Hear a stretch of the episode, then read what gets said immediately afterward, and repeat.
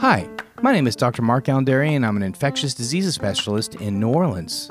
Hi, my name is Hope Hickerson, and I'm a health education specialist and reporter.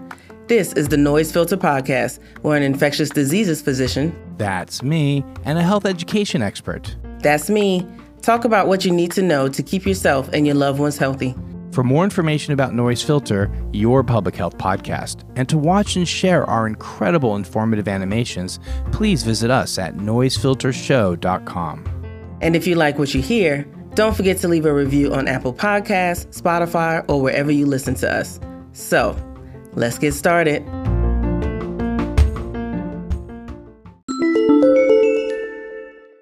All right, everybody, welcome to Noise Filter. Of course, I'm Hope, and I just want to welcome our producer, Graham Patterson, to the show today. Dr. Dery is traveling, so Graham is stepping in for him. Graham is wonderful, and he's been on the podcast before, so this is a no brainer. So, Graham, welcome to the show. Thank you so much, Hope. You're wonderful too. Researchers begin effort to track COVID in animals. According to the Washington Post, infectious disease experts have a new and urgent mission for managing the coronavirus tracking the disease in animals. The effort is intended to catch new COVID variants in animals before they cross over to humans. Incidents like this are rare. Since the beginning of the pandemic, scientists have only seen three new cases of this happening, and the virus that the animals carry were mostly harmless. But scientists are concerned that an animal could one day carry a more dangerous version of the virus, which could catch humans off guard and spread rapidly. This is a challenging task, mostly led in the US by researchers in Texas. Most new variants, like Gamma and Iota, died out quickly without severe consequences. But we've also seen variants like Delta and Omicron exhibit high transmissibility or intense symptoms. Researchers tracking COVID in animals have to create a system to identify dangerous variants in animals and to halt their transmission quickly. COVID spreads to animals more quickly than other viruses because of how it spreads. It attaches to a protein receptor called ACE2, which a number of species have. In April, researchers had logged more than 650 coronavirus cases in animals across 23 species in 36 countries. Most Wow. of that transmission has happened from humans to animals. A report from the World Health Organization in April emphasized the importance of tracking these animal cases as they continue to rise. This is because it's not a question of whether or not animals can be infected, it's what threat these infections will pose to humans and animal species alike. You know, I, I hear this story and I just think, wow, this is a huge, huge undertaking. I don't know Right. how they would do all the different species of animals all Yeah. over the world, right? And then Yeah. there should be like a central database, but can that actually happen? So it's like, so this group of researchers is going to have this data. This group of researchers is going to have that one. Are they talking to each other? Like this just seems like a a huge undertaking. I've heard of some cases, like I know at some zoos, they were even giving vaccines to mammal animals, you know, Yeah. tigers, I believe. And I wonder kind of what the intervention is if they do find that COVID is spreading in animals. Like, what do we do then? Are we going to start vaccinating? I don't know what the next step is, but it's really interesting to hear that this can happen and that it's something that we just will continue to follow, of course. Yes. How mindset can affect mental health. Around the world, more people have been struggling with mental health issues than ever before. The amount of people struggling with mental health issues and poor mental health has been growing over the past few decades. Access to treatment for mental health issues has become increasingly difficult for many individuals around the world. Limited access has left many people waiting to be approved for treatments or are struggling to get the appointments they need. Wow. Although access to treatment needs to be increased to handle this issue, there are things people can do on their own to improve their mental health. A recent article published in Medical Press highlighted research that found ways people can improve their mental health on their own. Self efficacy is one's belief or attitude that they can accomplish a task, goal, or outcome if they try to work at it and put their mind to it.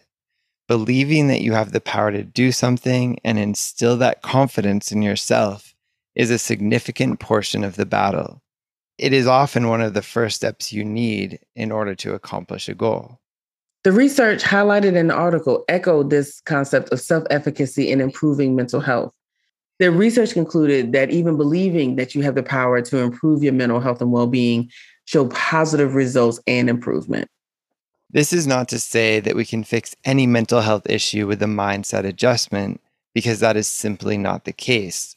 Lots of mental health issues do require clinical interventions and the help of qualified individuals, but this research highlights the impact your own mindset can have on your well being believing you have the power to control your mental health and that you have the tools to maintain your mental health is very important.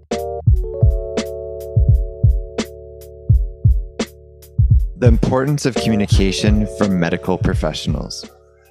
Throughout the pandemic, misinformation about the nature of COVID has run rampant.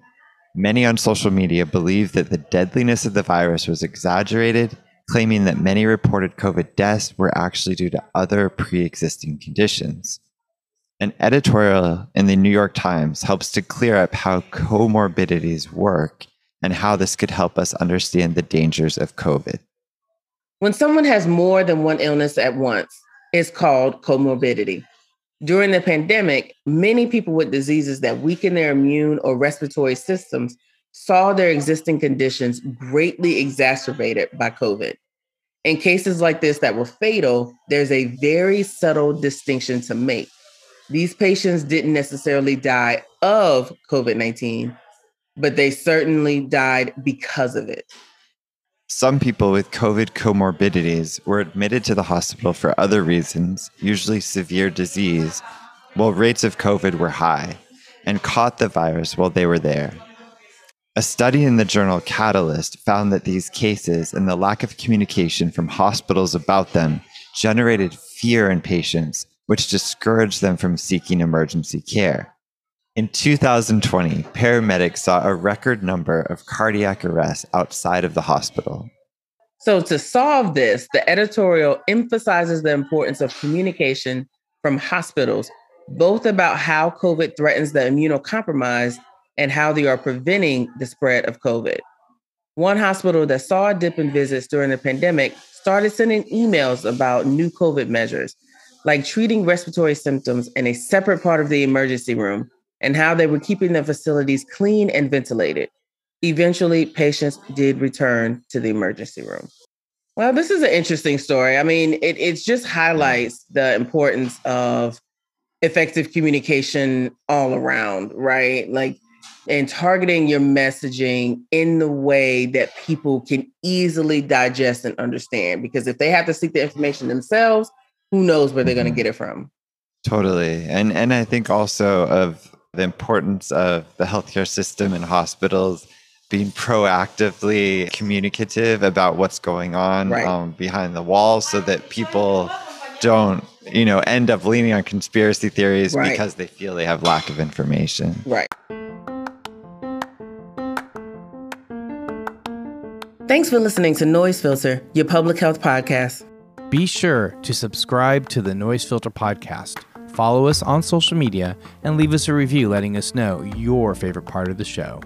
You can find me, Hope Hickerson, at hopehickerson.com. And you can find me at Dr. Mark Alain Dery or at the Dr. Dery. That's D R D E R Y.